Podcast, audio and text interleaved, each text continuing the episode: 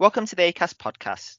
I'm Chow Doan, and in this episode we will be talking about work-related stress and how employers and organisations can help and support with mental health and well-being at work. Joining me today in this episode is Rob McGreal, Policy Lead for Work-Related Stress and Mental Health at HSE, and Francoise Woolley, Head of Mental Health and Wellbeing at ACAS. Thank you both for joining me today. Thanks, Chow. Thanks for having us. Yes, thanks for having us, Chow. So I'd like to start with, I know stress is something that we all experience in a day-to-day aspect. And I saw a recent HSE report that showed that around 822,000 workers suffered from work-related stress, depression or anxiety in 2020 and 2021. So then can I ask you, Rob, what is work-related stress and what are the common signs and symptoms to look out for? To be honest, at HSE we define stress rather than work-related stress. We define stress as the adverse reaction people have to excessive pressures and other types of demands placed on them. The reason we don't define stress as work-related stress is that work-related is just one factor. Stress, as you said, can come from so many different factors. So yes, work can be a contributory factor. Financial difficulties can be a contributory factor. Bereavements or relationship issues or looking after sick and elderly relatives can be factors. Long commutes, job insecurity, they're all factors to add to stress, and with stress being a cumulative problem. The thing about our definition is that we kind of differentiate stress from pressure. Pressure is quite good for us. You know, it's like you've got a job and you've got a target to meet. You'll meet that target more clearly than if you've got a thing that says, well, it's got to be done by the end of the week. You find by the time you get to the end of the week, you haven't done it because all the other pressures have got in the way. So it then becomes another pressure to you. But stress is when the pressures build up and you don't get a chance to recover. With regards to the kind of problems it can cause, stress is an unusual thing in that it's not a condition of itself. But stress is identifiable in how people behave. So you'll notice, for example, it's usually broken down into three different types of symptoms. So you've got emotional, mental functions and behavioural. So the emotional side of it is you start seeing people having increased emotional reactions. So they might be tearful, they might be more sensitive to criticism, they might be more negative in their outlook. They could actually be more aggressive and more anti-things. You can see them losing the motivation, the commitment and the confidence. So you give them a job that you know they can do and they're suddenly panicking about whether they can or they can't. And then you've got the mental function. So you've got things like confusion and indecision, not being able to concentrate properly, having difficulty remembering things, so you've asked them to do something and they've forgotten all about it, not because of any malicious intent, but because it's generally gone out of the mind. You can also get behavioural ones, so changes in eating habits is an example, so people not eating or overeating, eating more than they would normally. You can notice occasionally mood swings, so the behaviour changes, and you can also notice when they get a bit more twitchy or nervous. And another sort of prime example of things that you will see is people will change their attendance times and things. So you'll find people who are under pressure might get in earlier and stay later because they feel the need to do a specific job within a timescale. Or you might find the exact opposite. They might start taking more time off. They might start having niggly problems. So you might find them taking time off at short notice for things like upset stomachs, which is a prime example of the kind of symptoms that a person who is stressed will pick up. That's really interesting that you mentioned about all these different symptoms and how potentially how it could be individual to each person as well. And I also noticed that you mentioned about pressure as well in regards to that. So I think we all need a bit of pressure in our daily lives to do the things that need to get done, because sometimes if we don't have any of that pressure, we won't get the work done. But I was wondering as well, if that pressure got too much, as you mentioned, and then people got stressed, especially in the work capacity, then can I ask you, Francoise, how can an employer or manager support their staff with those stresses, especially, for example, if they're a small business which have limited resources or they don't have certain things in place to help in that situation? Yeah, thanks, Chow. I think there's a couple of different things that they could do. So, for example, managers, it's about really taking early action. So Rob talks there a lot about some of the behaviours you might see in the workplace. And they might not necessarily mean the person is stressed or suffering with their mental health, but actually it's an indication that you need to, as a manager, have a chat and find out what might be underlying what's going on, especially if you notice, as Rob said, a change in someone's behaviour. So taking early actions when you spot some of those signs, speaking to them in private and making sure that you allocate enough time. Now, in this kind of hybrid working world, it can be quite difficult. Ideally, if you can meet them face to face, I would say that is better. And explore the causes. You know, could it be that the workloads are so high? Could it be that they're experiencing bullying at work, or they don't feel equipped or trained to do the role they do? So it's about having that conversation. It's an informal conversation, so you're not pulling them up on their performance, but you're trying to find out what might be underlying what you're seeing. And then working with that employee to explore support options to reduce stress. And it may be that you don't have all the answers, and it may be that you need to go away and both of you have a think about that, or consult with HR or occupational health if appropriate. And that brings me on to the point around referring for further advice or support. So it might be referring to an employee assistance programme to support your member of staff further in conjunction with other things that you put in the workplace. But once you have agreed an action plan to support your member of staff, it's really about reviewing that and closely monitoring how it's working, because the situation might change and you might well need to adjust a few things. So like I said, is it those kind of things like workload is too high, or perhaps there's a lack of support from managers, from colleagues? We know that one of the big risk factors for stress can be management style. So perhaps a manager is not equipped to support their member of staff, or has last minute requests, or is inconsistent, or treats that member of staff unfairly. So it's really thinking about tackling those causes of stress. And how you do that is you speak to your staff, whether that's through employee surveys, or whether that's within your team, or through one-to-ones. And I know the HSE have lots of tools around assessing the risk of stress that could be really useful there as well. They have things like a talking toolkit, which looks at all the different work-related stress factors. And a manager can use this with their member of staff to look at the different options and look at, you know, what is it that is causing stress in their staff member, and what are the particular solutions that could be put in place.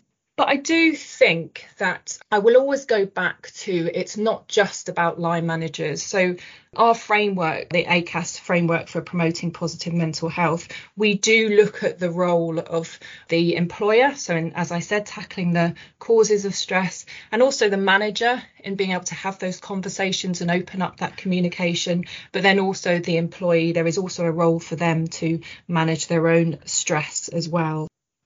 You mentioned there about the ACAS framework. So I think within the framework, it mentions to say that it's the employer, the manager and the employee who have a collective responsibility in regards to mental health and wellbeing work. So do you think that if an employee felt that the employer wasn't really doing anything in relation to handling either the stress in the workplace or mental health, that they should potentially try and take more proactive stance in relation to that, or potentially inform the employer if they felt that they had any concerns either within work-related stress or their mental health and wellbeing? As well, I would always say try and resolve it informally first, and we always talk about that at ACAS. So if you have a concern, the first port of call has to be to your manager, and using any kind of tools that you can, for example the wellness action plan, the talking toolkit, as I mentioned before. I'm very keen on these tools because I think it doesn't come naturally necessarily for managers or employees to talk about some of these issues. So I do think that's the best way, to do it informally first. But of course you can go through other channels internally if you feel like stresses are not being addressed, which can include things like grievances, but obviously try and do things informally first. But I do think for employees to be able to come forward, it does come down to, you know, what sort of culture do you have in your workplace? So do you have a culture of psychological safety where employees can speak their mind about the concerns they're having, including stress? And I think leaders' behaviours are really key in this. You know, they set the tone, you know, whether they have an open door, whether they encourage feedback from employees and act on that feedback. So I think really how leaders speak about stress and value employee wellbeing is really important. I spoke to an organisation recently, and their directors are very vocal in terms of blogging and speaking about their own stresses and how they manage them, and the importance of taking annual leave and how that's been useful for them. That's a really interesting point that you also make there about having that psychological safety within the environment to talk about stress and anxiety in the workplace as well. And I think that's just something that people probably overlook in relation to that, because I know that sometimes we encourage people to speak about their mental health and well-being, but if they are potentially fearful of doing so, or they felt that there are repercussions to speaking about that, then that might also put them off. So then can I go back to regarding stress in the workplace as well, and essentially the legal requirements in managing work-related stress? Can I ask you, Rob, then, what essentially are those requirements that need to be put in place? So, for example, do employers have to do things like risk assessments or potentially put reasonable adjustments in place if the stress that is causing the employer is potentially too much for them to bear? The Health and Safety at Work Act requires an employer to look after the health, safety and welfare of its employees. At Section 2 of the Act, Section 3 requires it to look after the health, safety of others that can be affected by the undertaking. But that's not so much relevant in the issues of work-related stress. So there is a responsibility on an employer to protect the health of individuals, whether that's physical health or psychological health. So yes, there is a duty for them. How they meet that duty is under the management regs. They're required to do a risk assessment. The extent of that risk assessment is quite dependent on the size of the organisation. The HSE has produced a tool called the Management Standards Approach, which was designed with larger organisations in mind, but which can be used by smaller organisations. But the overall tool includes things like a stress indicator tool, which allows you to do a survey of all your employees. So every employer, irrespective of size, is required to do a risk assessment on all work-related risks, and stress is just another one of those work-related risks. You wouldn't expect somebody to go into a construction site without PPE, because you would do a risk assessment that says he needs to have a hard hat, and you would give him a hard hat. Stress is the same. You wouldn't expect somebody to work under stresses that were unreasonable. You would have a look at them and see what those stresses are, what the causes of them are, and what can be done to alleviate them or remove them altogether. So the other duty that they have, that employers have, is that once they've done a risk assessment, if they identify any risk, they need to mitigate it or remove it as best they can. So you will identify risks in work-related stress. They might not be risks that are actually causing any major problem, but you can still mitigate them. So you, as Francoise was saying, conversations with your staff are the best way to get this, to find out what the problems are and how they're impacting on the individuals. So the thing about work-related stress is that it can also be subjective in that what affects one person may have no effect at all on another one. So issues like how long a person's been in a job, how well they know the job, how well they've been trained, how they got on with the line management, how they work with other colleagues, can all have impact on how badly a hazard or a risk can affect you as an individual. So it's not just about putting in place organisational approaches to removing risks. It's not just about putting in place training for managers and staff. It's also about removing stigma. It's also about looking at individuals and saying, well, that individual has got a particular problem. What can we do for that individual? So, for example, if somebody has a sick relative that they have to care for, it's in the interest of the employer to help that person be flexible, give them some sort of help in changing perhaps their work times or changing the workload or things that will alleviate the pressure from that on that person from the work perspective, so that they can do what they need to do at home and still be productive and in work. If people get overly stressed with problems both in work and outside work, they're not going to walk away from outside. What they're going to do is take time off sick from the workplace. So it's in the interest of an employer to actually look after these issues that are associated but not necessarily directly work-related. I just wanted to add to what Rob said, really, just about another piece of legislation, the Equality Act 2010, so that there is an obligation from the employer to protect staff from discrimination, in this case, potentially disability. So if somebody has a physical or mental health impairment, which has a substantial and long-term adverse effect on their ability to carry out normal day-to-day activities, then that would mean that the employer is under obligation to put in place reasonable adjustments to support that employee and make sure that they are not unfairly disadvantaged. So that could be, as we said, stress isn't a mental health condition, but it could lead to anxiety and depression. So it could come into play there. And when it talks about long term, it's usually around it's lasted for at least 12 months or likely to last for at least 12 months, or it could be something that is reoccurring like depression, for example.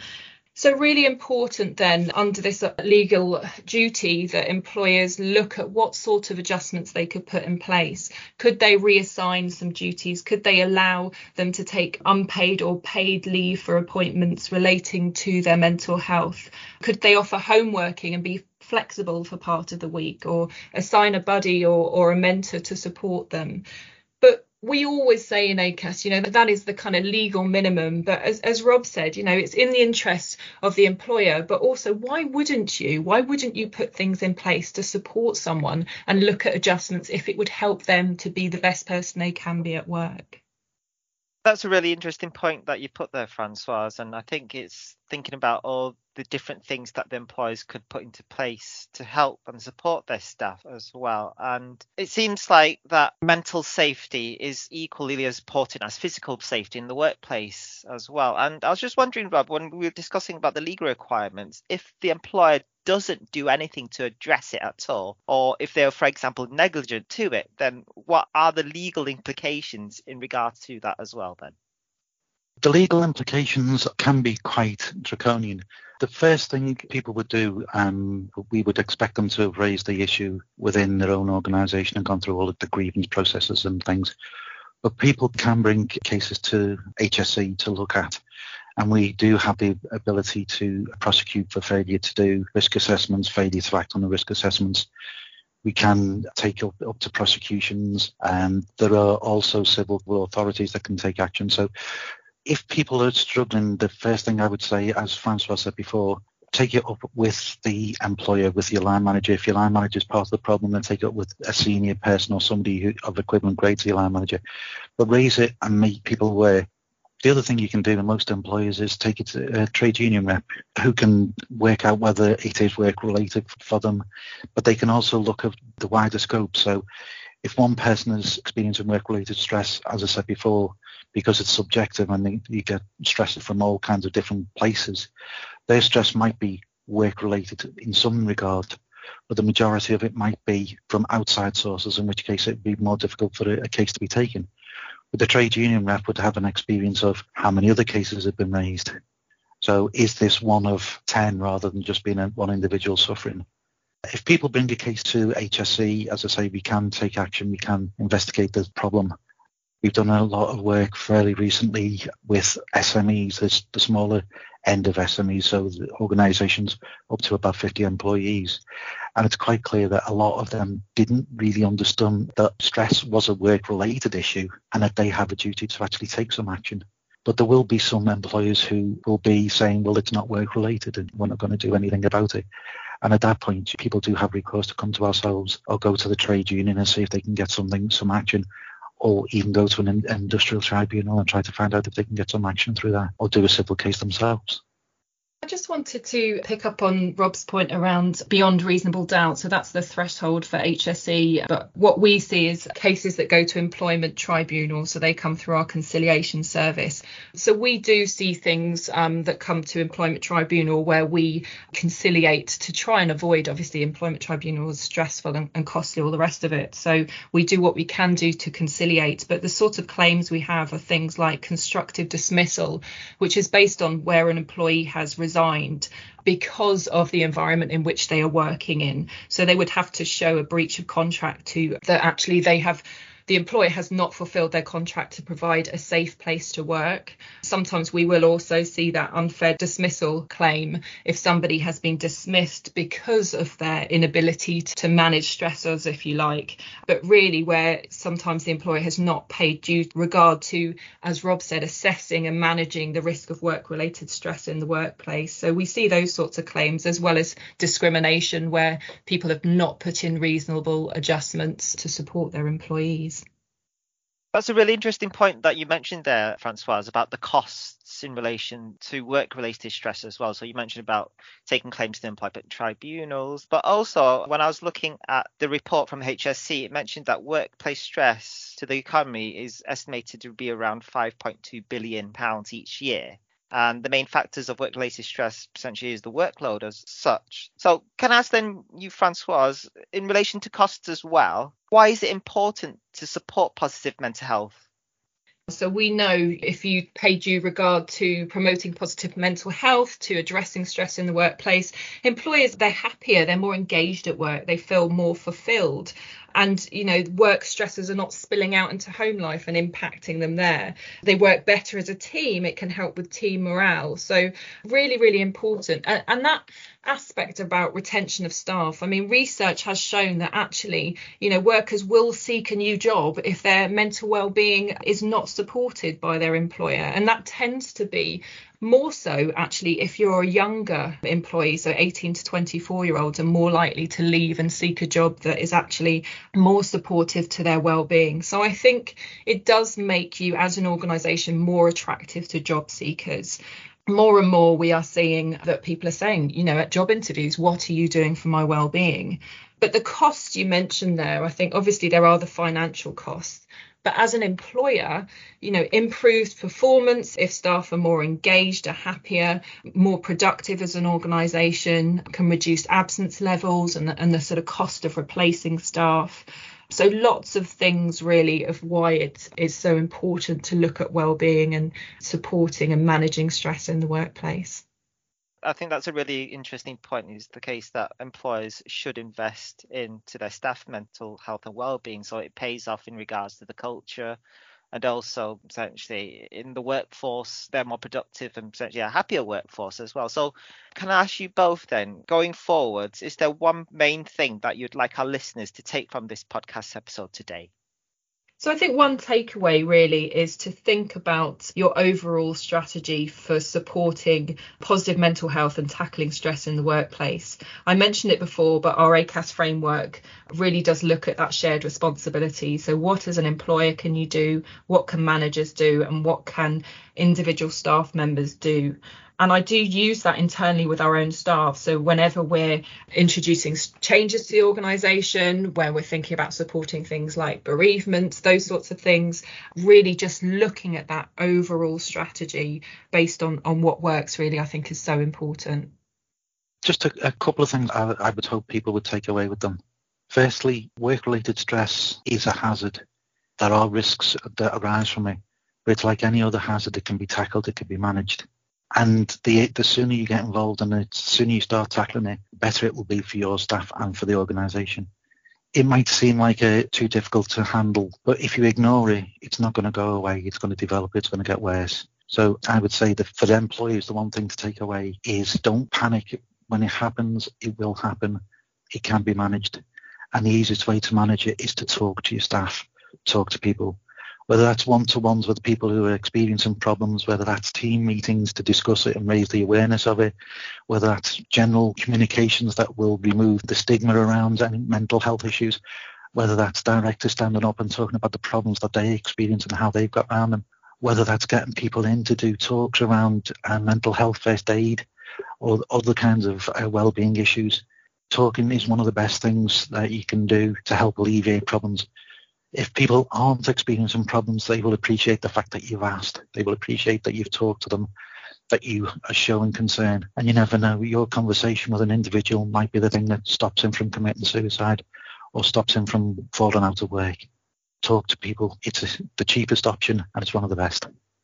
Thanks for that, Francoise and Rob. And I think that's some really good points that you mentioned there. I think from what I'm taking from it, it's about that awareness around mental health and well-being and awareness around stress in the workplace as well. And you mentioned about the training and support that people can access, but also potentially having that conversation, be open to discuss it and creating that safe environment for people to discuss it and not feel that there are any repercussions around that as well. So again, I'd like to thank you both for joining me in the podcast today. Thanks very much, Chow. Thanks, Chow. Thanks for the opportunity. This has been the ACAS podcast.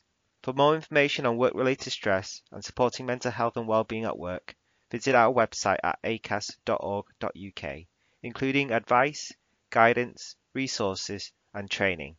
Further information is available in the episode notes. Thank you for listening.